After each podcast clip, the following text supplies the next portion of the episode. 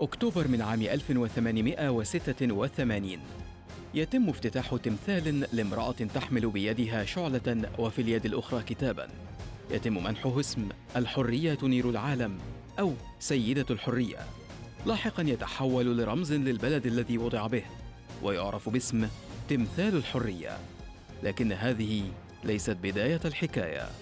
في العام 1855 يزور المهندس الفرنسي فريدريك أوغست بارتلدي مصر ويكرر الزيارة مرة أخرى في العام التالي. ينشأ لديه شغف بالمعالم العامة والمنشآت المصرية الضخمة. في ذلك الوقت كانت مصر تحت حكم الخديوي إسماعيل تستعد لافتتاح واحد من أهم مشاريع العالم. قناة السويس. وتخطط للعروض التي ستصاحب افتتاح القناة في العام 1869 ومن بينها تشييد منارة للقناة.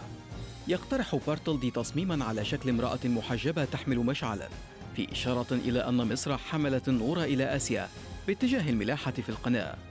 يستوحى المهندس الفرنسي فكرته من فلاحة مصرية محجبة. ويضع عدة تصميمات كان فيها التمثال يجسد فلاحة عربية.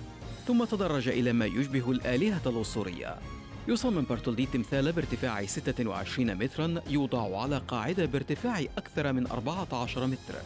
لكن بارتولدي يتلقى خيبة أمل كبيرة حينما يرفض الخديوي إسماعيل تنفيذ الفكرة بسبب كلفة تصميمها.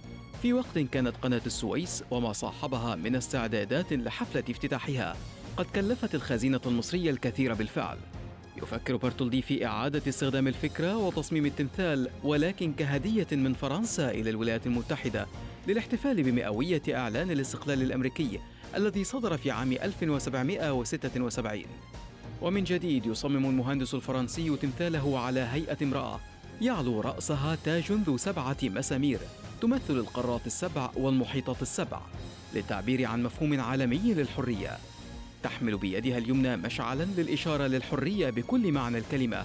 وفي اليد اليسرى ترفع كتابا يحمل بداخله نقشا لتاريخ إعلان استقلال الولايات المتحدة وهو الرابع من يوليو 1776 وفي الأسفل تحاول سيدة الحرية رفع قدمها المكبلة بالأغلال في إشارة إلى التخلص من الاستعباد والقهر.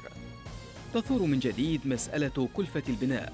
ليتم التمويل من خلال مساهمات أمريكية وفرنسية تجاوزت 100 ألف دولار. 80% منها مساهمات في شكل مبالغ أقل من دولار واحد.